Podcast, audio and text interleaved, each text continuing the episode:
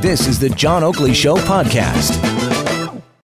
On a great day for Talk Radio. Don't forget, after the news at 5 this afternoon, Mark Steyn will rejoin us. He'll have a lot to say on these matters that we've been addressing to this point, but there are a lot of other things happening. I mean, this climate change.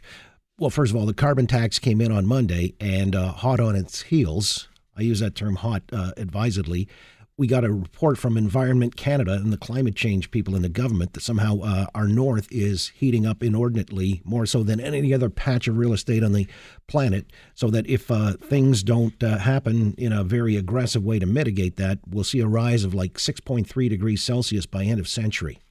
Beach houses on Hudson's Bay, that kind of stuff. Uh, so there is that. There's also that ban on religious symbols in the public sector uh, workplaces in Quebec. And Mr. Steyn will opine on all of that. We've got our panel two topics worthy of discussion. The big topic du jour, obviously, though, in the aftermath of the uh, ousting from caucus uh, yesterday of these uh, two Liberal MPs.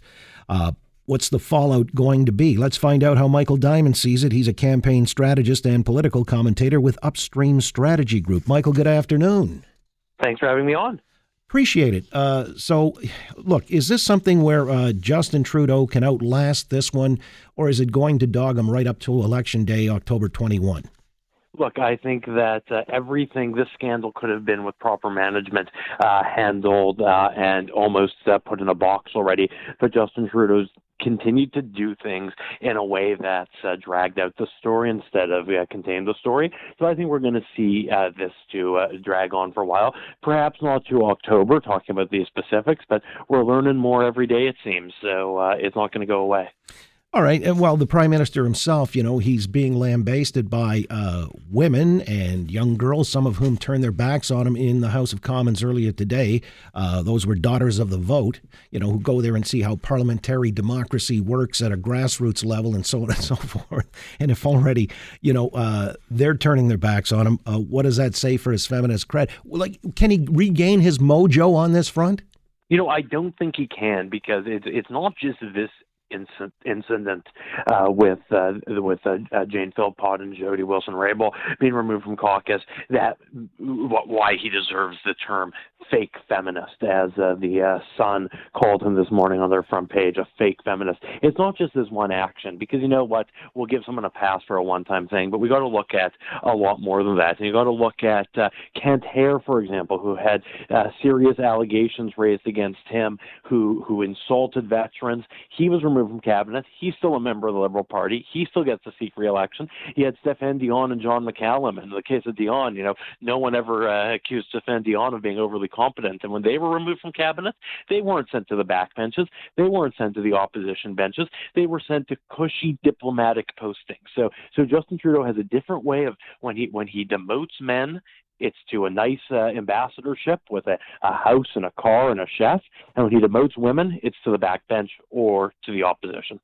What do you think about the media lens focused on him? Has it shifted somewhat because of this scandal? I think that this scandal and other interactions at this time. So, for example, um, uh, the the disastrous uh, speech he made at the uh, Liberal fundraiser last week, where he thanked those folks from uh, uh, First Nations for their donation when they were raising a very important issue that he claimed to be near and dear to his heart during the last election.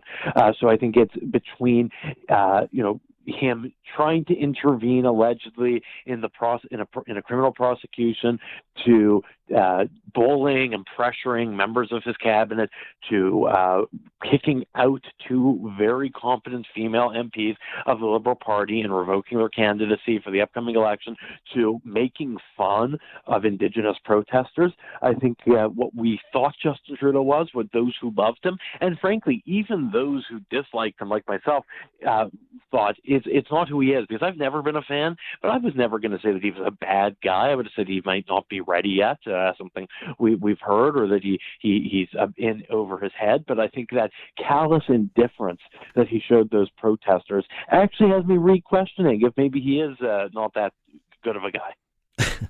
okay, uh, so it's a, a, an aggregate kind of thing, a number of things that come together uh, in you know conjunction. So it's not just this one incident. But, but you know, the other interesting thing though is the way the uh, whole thing has been massaged by, well, the party, maybe, you know, the apparatchiks or their spin doctors, so that uh, everything had reverted to this dishonorable conduct by Jody Wilson Raybould in taping Wernick. Uh, when uh, you know, I keep maintaining people took their eye off the original sin that they were trifling with the rule of law here. Yeah, if you're concerned about the existence of the tape instead of the contents of the tape, you're missing the mark here. That's succinctly put. By the way, there's another question that comes up that uh, if caucus becomes too deferential to the leader, you know, uh, in other parliaments based on the British tradition, and you see this even in the UK, the leader usually walks the plank if they're in Elizabeth May may do so on this whole Brexit ordeal. Uh, but in this case, it was like Justin Trudeau in the inner sanctum, you know, this uh, whatever was done in camera uh, with the, the likes of Gerry Butts and Katie Telford and all the others. I mean, how do we sit as Canadians uh, seeing that this is now how Parliament is run? And, you know, as Justin Trudeau's dad said one time, you know, uh, the basic MP is a nobody 50 yards off Parliament Hill. And well, and unfortunately, during since that time, uh, it, that was true. Then it's become even worse since then because 50 years ago, sure, there were a uh, nobody a couple uh, yards off Parliament Hill, but within the House of Commons, these these individual actors did matter as representatives for the constituent, their constituents, and that's only become worse. The uh, Prime Ministership of Canada is the single most powerful position in any democracy in the world. The President of the United States has checks and balances. The the the, the uh, leaders of uh, the uh, parliamentary caucuses of the governing party in uh, the United Kingdom and Australia and other uh, Westminster systems, they have account. They're held accountable by their caucus, as you were saying. Uh, Theresa May likely going to have to walk the plank. in Australia, we see um, musical chairs revolving cast of prime ministers because the caucus is free to boot them. But in Canada, we have a huge problem, and that problem is that the leader of the political party must sign off on every candidate, which means that they control that the ability of a candidate to seek reelection or election for their party. So in the case of uh, Jody Wilson-Raybould, by speaking out against the prime minister, she faced the risk of him revoking his signature on her nomination papers and yesterday we saw that come to fruition. So so that's why it's such a powerful office. There's no check and balances. Every single appointment is at the prerogative of the prime minister of the day. In the united states you need senate approval for these things.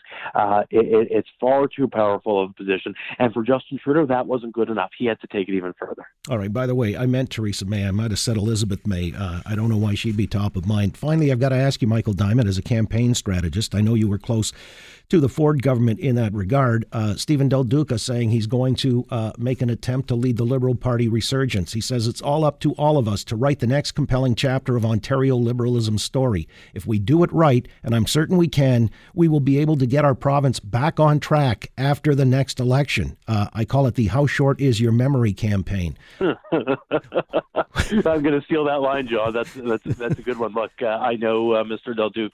He's a very affable fellow, and I personally quite like him. But I think if you want to uh, have a new leaf for the Liberal Party, and I think after that disastrous uh, 15 year run in government they had, and an even more disastrous reelection campaign where they lost official party status and lost seats they frankly never should have lost.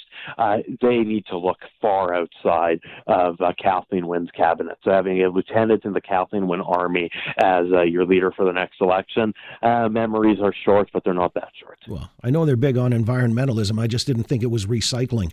Uh, all right, we'll let you go on that note, Michael Diamond. Always a pleasure having you weigh in. Have a good afternoon, sir. You too. Take care. You got it. Michael Diamond, campaign strategist with Upstream Strategy Group. Thanks for listening to the John Oakley Show podcast. Be sure to rate, review, and subscribe for free at Apple Podcasts, Google Podcasts, and anywhere else you get your on demand audio.